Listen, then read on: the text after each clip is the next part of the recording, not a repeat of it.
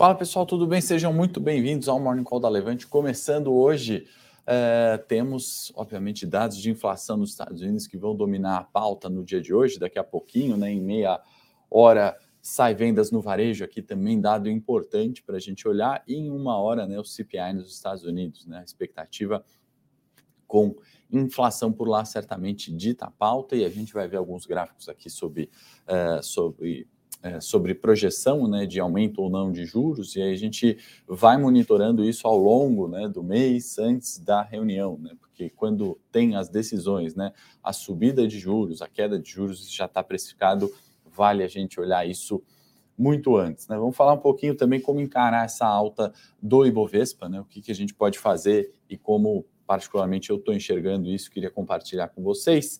Uh, obviamente, vamos fazer hoje um presentaço para vocês, sorteio do livro O Investidor Inteligente, para quem comentar no final, tá? Não aí no chat ao vivo, mas a hora que a gente encerrar o Morning Call, comenta aí o que você está achando dessa alta do Ibovespa. Eu vou entender que você quer participar do sorteio do livro O Investidor Inteligente, não está aqui, mas é leitura fundamental, né? Warren Buffett sempre cita, né? Uh, esse livro em suas é, declarações ali. Então, é um livro para quem está iniciando, para quem já leu, né? A releitura desse livro sempre traz algum aprendizado, né? Eu mesmo já li ele duas vezes, né? Estou para ler aí uma terceira vez, porque é sempre bom relermos, né? Revisitarmos aqueles conceitos, né? Que a gente tem é, aprendido ao longo do tempo. Né? Então, deixa eu dar um bom dia aqui para o Andrew, para o Carlos, para Lismeia, para o Carlos Roberto, para o Carlos Eduardo, para o Fred, para o professor Sabino, Denner, sejam aí todos muito bem-vindos, pessoal. Então vamos começar uh, passando os mercados, né? Como a gente sempre faz por aqui. Deixa eu compartilhar a minha tela uh, com vocês. Ainda não fiz isso aqui, então uh, agora sim na tela aí mercados pelo mundo, né? A gente teve ontem, né, fechamentos no terreno negativo do índice Dow Jones, do S&P uh, e do Nasdaq, né? Como a gente pode observar aqui, hoje S&P futuro já abre no terreno positivo, alta de 0,20, né? Quando a gente olha para Brasil, né, a gente está agora no year to date, última coluninha aqui, positivo, né, Ibovespa subindo 3,65 no ano, diferente né, de todos os outros índices, né, ou a maioria deles. Né, é verdade que tem alguns aqui subindo, como Jacarta, de menor importância, é, outros menores aqui subindo e Brasil se destacando, inclusive na Expert, né, teve ali uma palestra onde o nosso fundador, Rafael Bevilacqua, tocou muito bem, né, junto com outros nomes da XP, é, o próprio Henrique Breda, do Alasca, estava nesse painel também, uh, discutindo né, Brasil, de fato, é a bola da vez, algo que a gente comentou bastante aqui né, no Morning Call ao longo do ano, né, somos um país uh, de commodities, uma bolsa de commodities, né, temos uh, nossos riscos políticos e fiscais, né, tudo isso a gente tem que colocar na pauta sem viés, obviamente. Né, e no dia de hoje, né? Eurostox caindo 0,08, bolsas na Europa aqui em direções mistas, né? DAX na Alemanha caindo, é, subindo 0,13, enquanto é, o CAC, por exemplo, na França caindo 0,13 e assim por diante, né? Então, é, comportamentos mistos aqui nas bolsas europeias e fechamentos negativos na Ásia, né? Índice Nikkei 0,65 de queda, índice Hang Seng também no terreno negativo. Né? Acho que uma parte que poderia explicar né, a queda nos mercados asiáticos, tivemos dados de inflação ao consumidor é, na China, né, veio alto, né, alta de 2,7 em julho, né, uma alta é, considerável, ainda que menor que a projeção de 2,9 é, do consenso. Né, em todo, de toda forma, né, uma alta ainda significativa, preocupações, obviamente, é, permanece ali sem grandes novidades. Né? A questão geopolítica que comentamos né, com Taiwan, é, minério ainda né, segue no radar, política de Covid zero, por mais que tenha tido uma flexibilização ali, né, pode sempre causar um, um, um, uma aversão ao risco nos mercados. Né? Então, sem grandes novidades pela Ásia hoje, à exceção do fato é, de inflação, né? Quando a gente fala de commodities, né? Temos o minério de ferro é, negociado em Dalia caiu 1,70, 131 dólares, né, ainda um patamar conhecido ali, né, não tão ao inferno como tivemos recentemente, mas também não seguindo né, aquela tendência de alta de outras commodities, como foi o caso das commodities agrícolas, petróleo, etc. Tá? Petróleo WTI caindo 1,26, Brent 1,24 no momento, estamos ali na casa dos 90 dólares, né? um nível de petróleo muito mais comum né? no, no, na história recente ali de mundo, né? onde vimos é, patamares de 2012 até 2015, 2010 também, é, nesse momento, né? E para voltar ali, obviamente, são momentos diferentes, mas é, tivemos 90 dólares também em 2008, né? No meio daquela crise do subprime, né? O petróleo que também estava forte chegou a recuar, né? A 90 dólares, depois ainda é, caiu ainda mais. Né? Não estou falando que isso vai acontecer agora, mas só para trazer esse nível de petróleo, né? o que, que são esses 90 dólares? Né? A gente teve muito mais vezes na história recente petróleo a 90 do que o petróleo a 140, como vimos alguns meses atrás. Tá? Então, mercados, cenário é esse né, da, da, abertura do dia de hoje, né? falar um pouquinho mais uh, detalhes, então, é, do, do CPI e, e, e, mas antes disso eu queria também compartilhar alguns gráficos aqui, é, não do Ibovespa ainda, né? No final a gente comenta Ibovespa, mas alguns gráficos da Bloomberg, né? Comentando sobre é, inflação, né? E, o vilão sendo a energia na Europa, né, voltando a subir, linha amarela, né, inflação só de energia, né, 39,7% uh, no último dado atualizado. Então isso continua sendo uma preocupação na Europa, não é esse arrefecimento do petróleo ou é, a falta ou aquela notícia que a gente vê, né, avanços na questão de guerra ou falta de negociação, isso ainda preocupa muito a inflação europeia, tá? A linha azul, né, que é a inflação, aquilo que a gente chama o núcleo, né, core em inglês, a gente tem é, isso muito menor, né, o core 4%, né, e aí a inflação combinada 8,9%. Né? Então, assim, é importante a gente olhar qual é o vilão na inflação, evidente, né, mas a gente, aqui vai uma crítica à nossa mídia, né, e aproveitar citar o Rafael Bevilacqua de novo, essa essa ideia eu roubei do, do vídeo que ele fez um short ontem, né, sobre é, comentando isso, né, a gente teve deflação é, da, é, nos nossos números de inflação, né, a maior deflação no último mês desde o plano real, tá?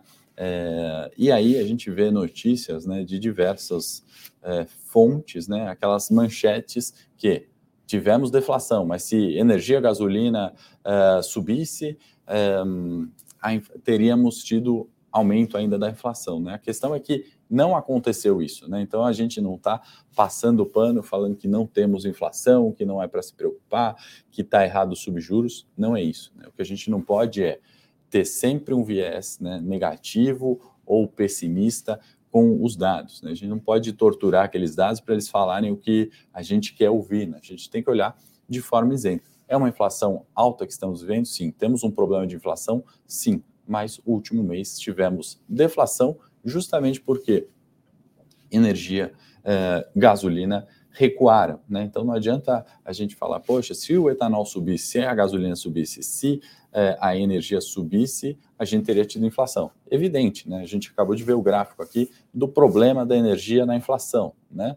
Uh, mas o núcleo exclui, né? Inclusive energia, uh, gasolina, né? Porque eles são mais voláteis, né? A gente tem visto é, a aceleração dessa inflação em virtude do cenário atual, né? Por isso que a gente viu a linhazinha, até vou voltar aqui, o core, né? Acho que fica mais claro para quem nunca ouviu esse termo, ou o termo núcleo, né? Que é essa linhazinha é, azul que está por aqui no gráfico da Bloomberg, né? Vou destacar ela aqui.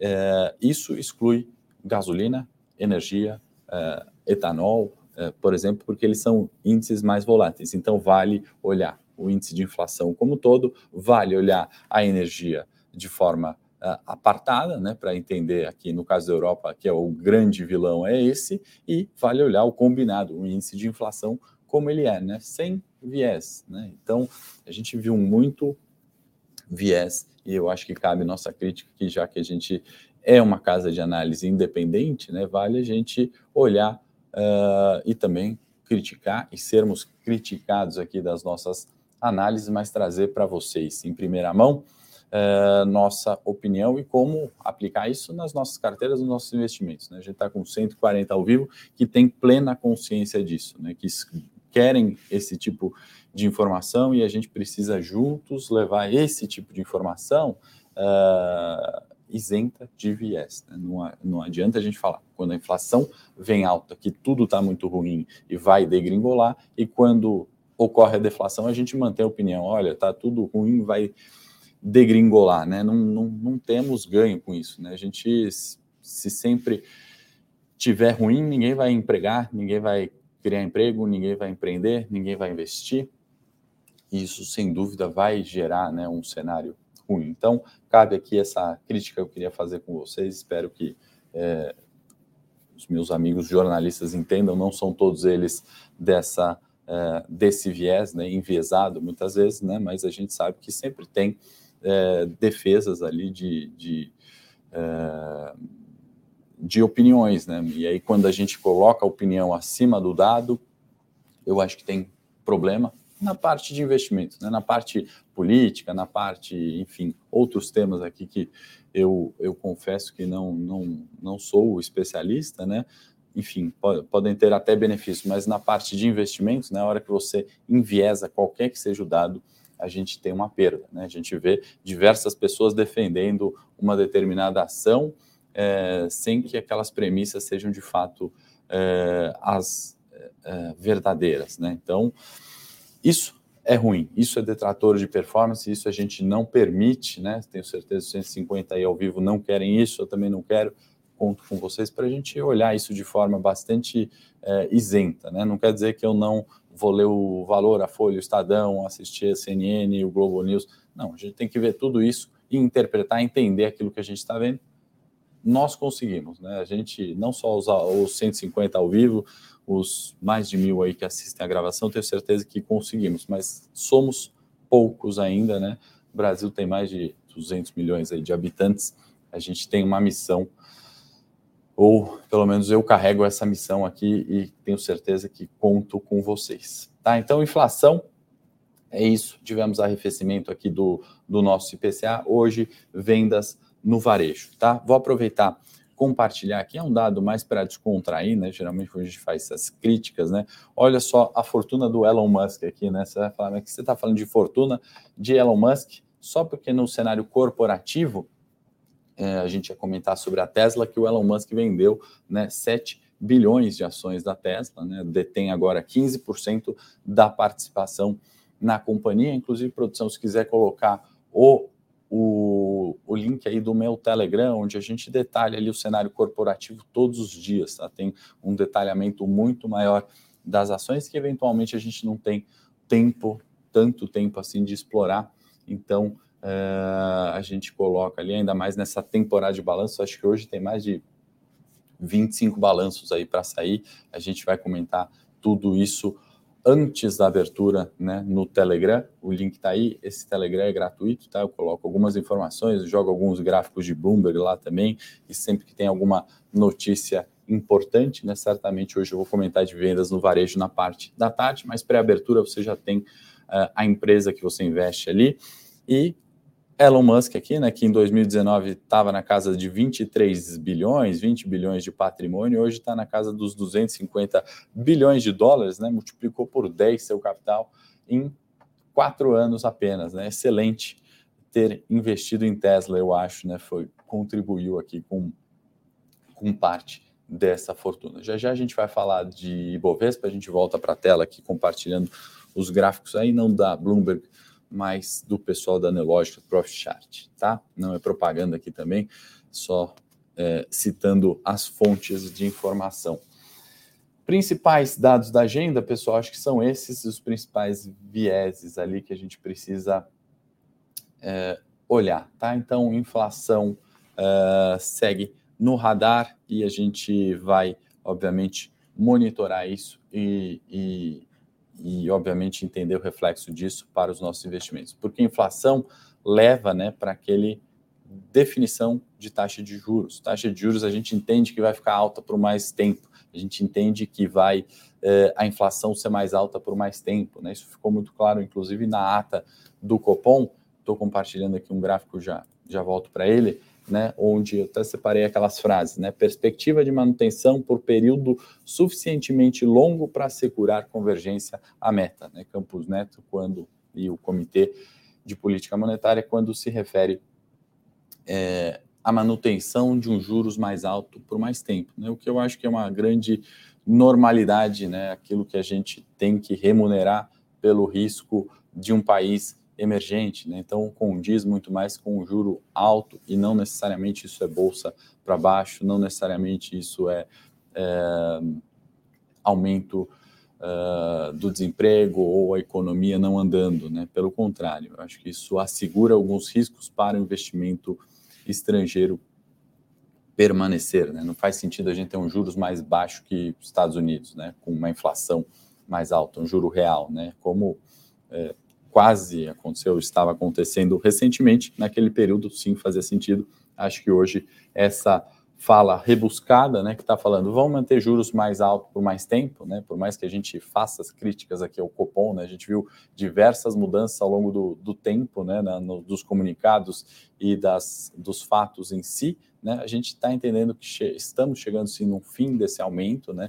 para o ano, a gente falou muito de 14, enquanto o Campos Neto ainda falava, né, da possibilidade de encerrar o ciclo em 12,5, isso muito antes a gente só pegar uns mornings para trás, justamente pela avaliação crítica e isenta ali, né? Eu não tenho compromisso é, com o Campus Neto e também não tenho nada contra ali a, ao Campus Neto, né? Sei que ele tem uma, um, um, gabarito gigantesco, né? Inclusive muito melhor do que o meu e a equipe toda ali, um currículo invejável, mas cabe ali nossa avaliação, nossa experiência do ponto de vista é, de mercado aqui, que também a gente é, tem, né, a, a juntos, né, junto com vocês também, essa isenção e essa possibilidade de avaliar aquilo que a gente está vendo e comprovar depois os fatos, né, essas mudanças.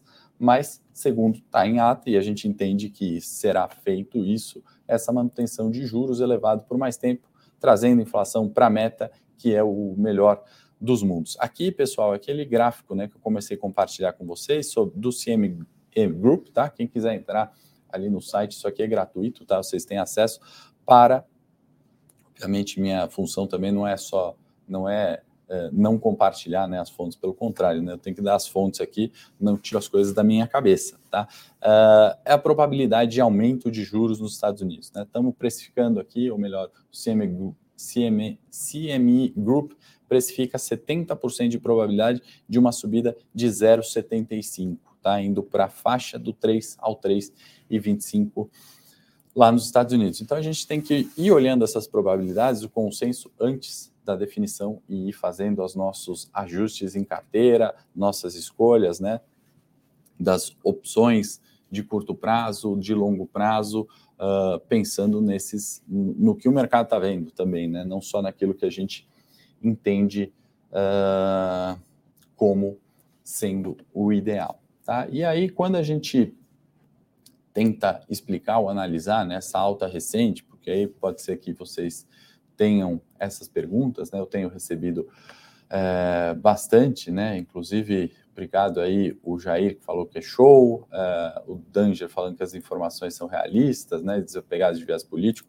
Esse certamente é nosso compromisso com vocês. Obrigado pelo like, Sérgio. Quem puder dar o like também ajuda a gente a levar essa mensagem, né? Subir essa barra da renda variável ter um mercado de fato né, importante no mundo, né? É, agradeço aí, que bom. É, eu sempre olho os comentários justamente porque é, é importante né, a gente entender, alinhar dúvidas e, e, expectativas, tá? O Márcio agradecendo que o Lucas chegou, maravilha, tá? Pessoal, se alguém não recebeu é, um livro ali, alguma coisa, algum problema, me chama também é, nas redes, tá? Eu vi que tem, te, teve alguns pedidos, eu pedi até para produção verificar. Muito bom dia para quem está chegando agora. Uh, o comentário do Hamilton é perfeito, né? Aí vou brigar com grandes torcidas, né? Tem Corinthians e tem Flamengo, então assim, não sei se vale eu fazer algum comentário ali, né? Mas é, acho que o comentário do Hamilton levando para o futebol, é mais ou menos isso que a gente viu, né? E o Eduardo perguntando se Petrobras, o que está levando a Petro a subir os níveis que está hoje? Eduardo, a gente comentou muito sobre Petro descontado do ponto de vista de fundamento. Né? Compara a Petrobras com pares, Petrochina, ExxonMobil, uh, Shell, vai, vai por aí afora, né? Uh, desconto uh, por múltiplos, né? Você olhar o, o, valor da empresa, né? Sobre a sua geração de, de receita, né? Geração de caixa, a hora que a gente olha, né? Esse é o EV EBITDA, múltiplo muito conhecido, né? Petrobras tinha esse múltiplo lá embaixo comparando com pares. Né? Então a gente brincava aqui no Morning Call, no Morning Tech, ao longo do semestre inteiro, né, que se a Petro fosse na Suíça, valeria 40. Né? Eu acho que a gente chegou próximo desse valor, né? não o número 40, porque ao longo desse período que a gente fez essa brincadeira com fundo de verdade, teve pagamentos de dividendos, né? e aí isso é, desconta do valor da ação, mas se a gente somasse os dividendos, a gente já estaria nesses 40 reais. Né? E por que eu falo Petro na Suíça? Porque esse desconto atribuído à Petrobras era em virtude da ingerência política. Né? A gente viu, uh, tem uma média ali, eu acho que são é, um, um CEO a cada ano. Né? É difícil você ter um comando de uma empresa mudando tanto assim. Né? Então, isso traz esse desconto. Né? E a partir do momento que isso é alinhado né, e o petróleo, de fato, né, continuou sua subida, né, a Petro ajustou preços com base nisso. Tá? Uh, que mais? Bom dia, bom dia. Márcio, eu acho fundamental, né? A gente está num ponto onde a gente tem que filtrar a informação. A gente tem uma enxurrada de informações e eu quero até estamos um pouquinho longe ainda da conclusão, mas comentar sobre isso, né? A gente é, vê essa enxurrada de informações, a gente tem que filtrar e saber onde tem o viés, onde não tem, né? Onde tem uma má intenção, onde tem uma boa intenção na informação. Né? E aí a gente está vendo Ibovespa que sai dos 95, vai para os 110, né? ou sai dos 100, vai para os 110, quase isso para arredondar preços. Né? A gente está é, falando né, de uma bela de uma recuperação. Né? No ano, Ibovespa fica positivo e a gente pode agora falar, né, que a gente falou de uma bolsa barata, 100 mil pontos com todos os vieses de risco, né, e aquele mercado que não saiu de lado ali por cinco semanas, entre 98 e 100 mil pontos. E aí, nessa questão de filtro, né, que a gente tem esse dever e a gente abre e muitas vezes estoura a pauta também para falar não só da notícia, mas como interpretar e como encarar essa alta do Ibovespa, eu vou ser bem objetivo falar que é com parcimônia. Tá? Da mesma forma que a gente encarou com parcimônia a possibilidade de Ibovespa de fato perder 100 mil pontos e acelerar sua tendência de baixa do segundo trimestre do ano, né, a gente tem que encarar com parcimônia as altas, né, avaliar que agora não viramos a Suíça porque a Petro subiu, né, no nosso exemplo de é, pouco tempo atrás. Né? Não tem uma única ação ou uma bala de prata que vai realmente mudar o jogo. Né? É, não existe a ação que vai valorizar. A gente tem que sempre pensar num portfólio, né? em, um, um, em escolhas né, pontuais e assertivas. E isso eu falo da minha estratégia de curto prazo do trade, né? A gente monta algumas ações ali, é uma carteira semanal, né? Eu sei que existe diversas críticas é, é, e uma confusão até disso com day trade, uma diversas críticas à carteira semanal, né? E, e, partindo do ponto, né, onde a gente não ganha corretagem, né? Porque a gente faria isso para girar o capital, né? E vi a concorrência criticando carteiras semanais que estão dando certo, né? Porque a gente pensa num portfólio, né? A gente sabe que semanas uh, o mercado está com medo e as ações elétricas sobem, ações de beta alto podem cair. Né? Então a gente vai fazendo essas alocações pontuais com um pensamento de longo prazo. Né? Então, ao longo do ano, tivemos banco, tivemos energia e a gente conseguiu é, bater o Ibovespa. A gente tem batido o Ibovespa no longo prazo, não é para contar vantagem, mas é só para é, trazer a isenção ali. Né? A gente não, não, não somos é, corretor, a gente não quer girar seu seu patrimônio com essa estratégia. Pelo contrário, é uma estratégia que eu tenho desde 2017 e vou permanecer até meus 80 anos. Né? Eu quero ser aquele aposentado que fica é, investindo ali né, na, em casa né, tranquilamente.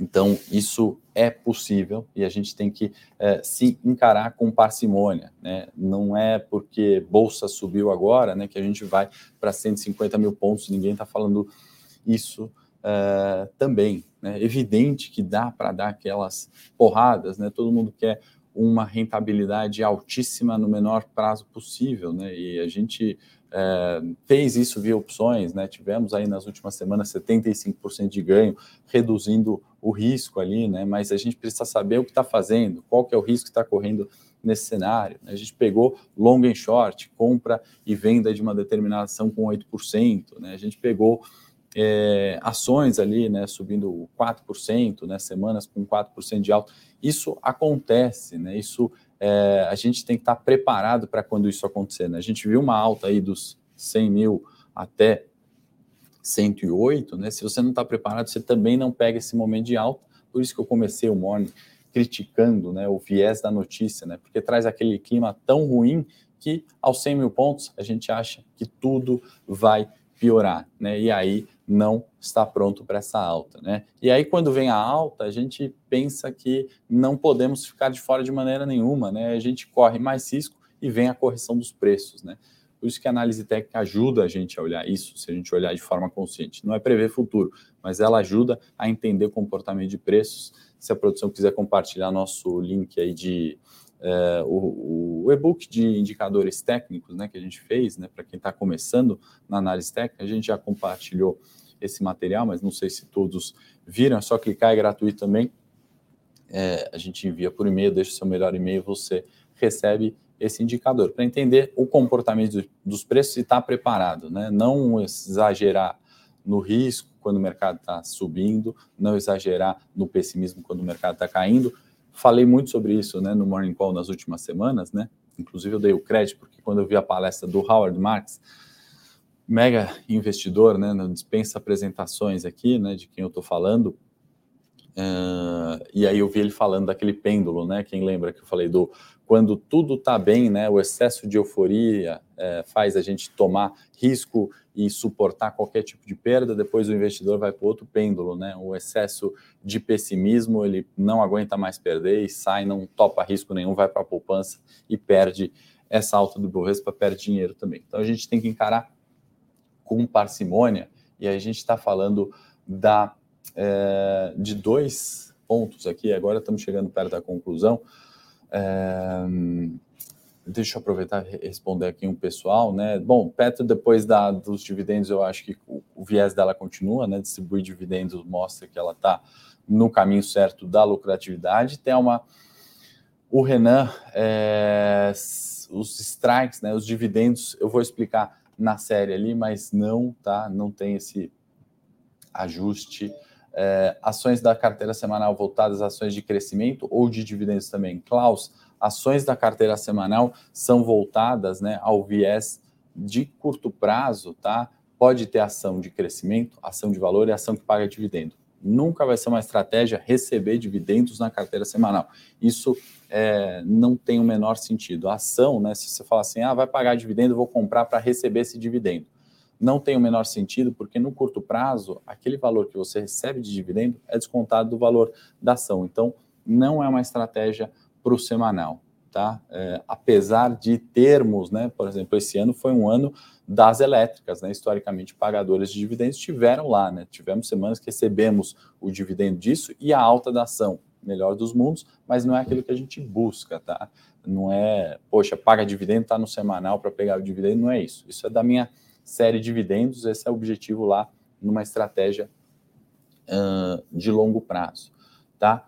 O Igor falando que aderiu os planos do TAP, que é o, o de long and short Fênix, está aprendendo muito nesse segmento. Recentemente compramos putos, put de BBAS, não havia viés de alta para bancos. Igor, é, como a gente falou, né, na nossa entrada da BBAS, né, por mais que tinha esse viés de alta né, dos bancos e os bancos estavam descontados, Bovespa também poderia corrigir preços e o Banco do Brasil era o que tinha andado. Né? Em contrapartida, a gente fez a call de Bradesco, fizemos um straddle, straddle de Itaú, né? então a gente vai ponderando tudo isso de maneira é, conjunta e de forma muito rápida no, nas opções. Né? Então, Infelizmente, a gente não vai acertar sempre.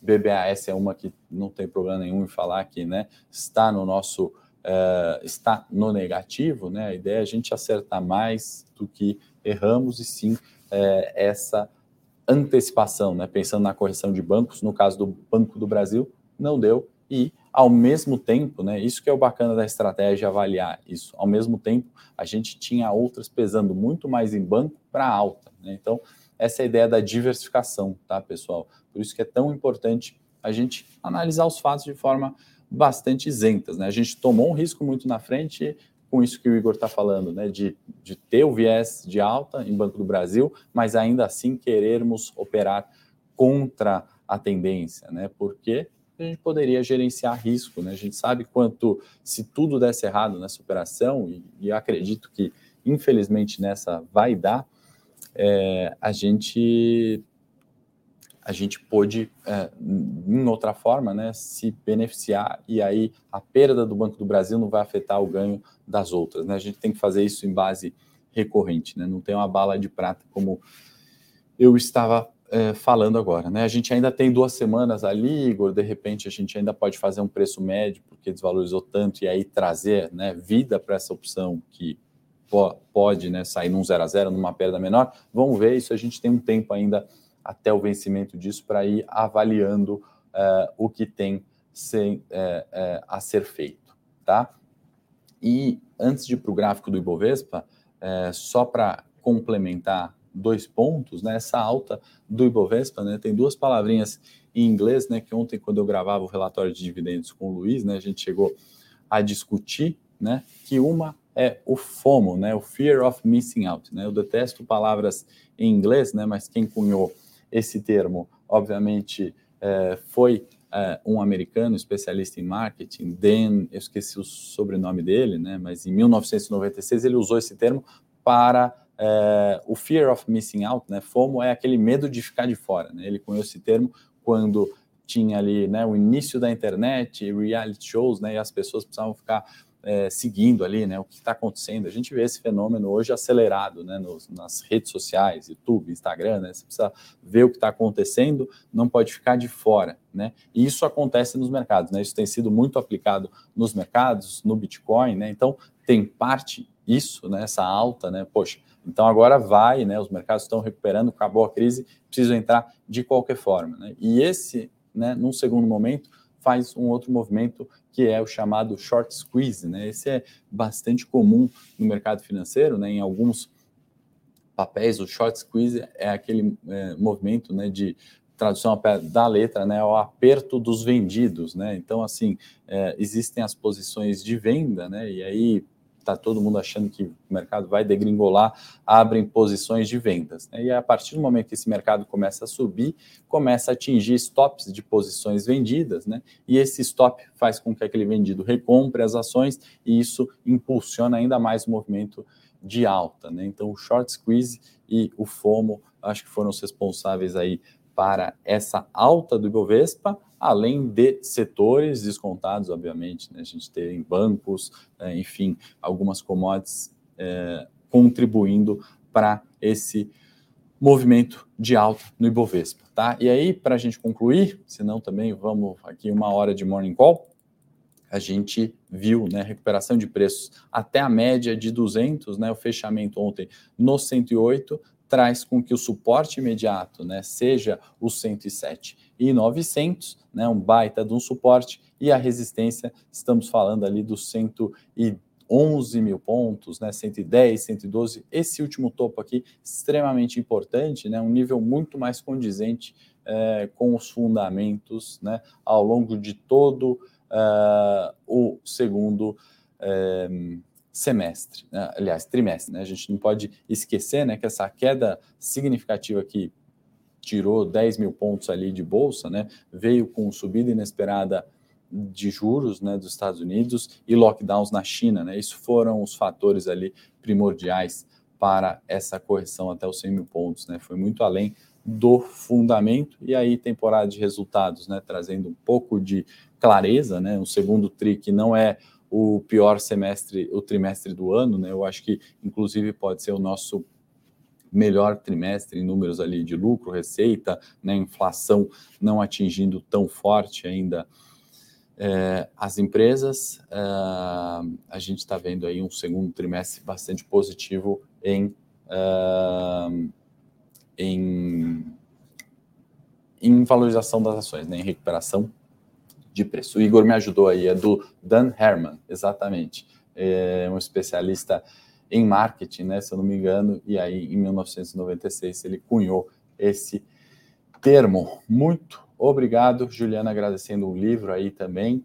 É, bom, Semin, Goal, Magalu, vou comentar no Morning Técnico já já. Se você gostou do conteúdo desse Morning, é, compartilha com um amigo, curte, deixa nos comentários aí se você é, o que você está achando dessa alta do Bovespa sortear um investidor inteligente para aqueles que participarem e para aqueles que participarem também do Morning Técnico na sequência, tá bom, pessoal? Não esqueçam, baixem aí o e-book de análise técnica, quem está procurando é, entender um pouquinho mais sobre isso, e entra no Telegram aí gratuito, se a produção deixou no, na, na descrição, é gratuito, a gente comenta ali o cenário corporativo pré-abertura e no período da tarde vou comentar sobre vendas no varejo, tá bom? Que é, saíram hoje aqui no Brasil, vão ditar ou sobre o IPCA, né, a inflação CPI americana.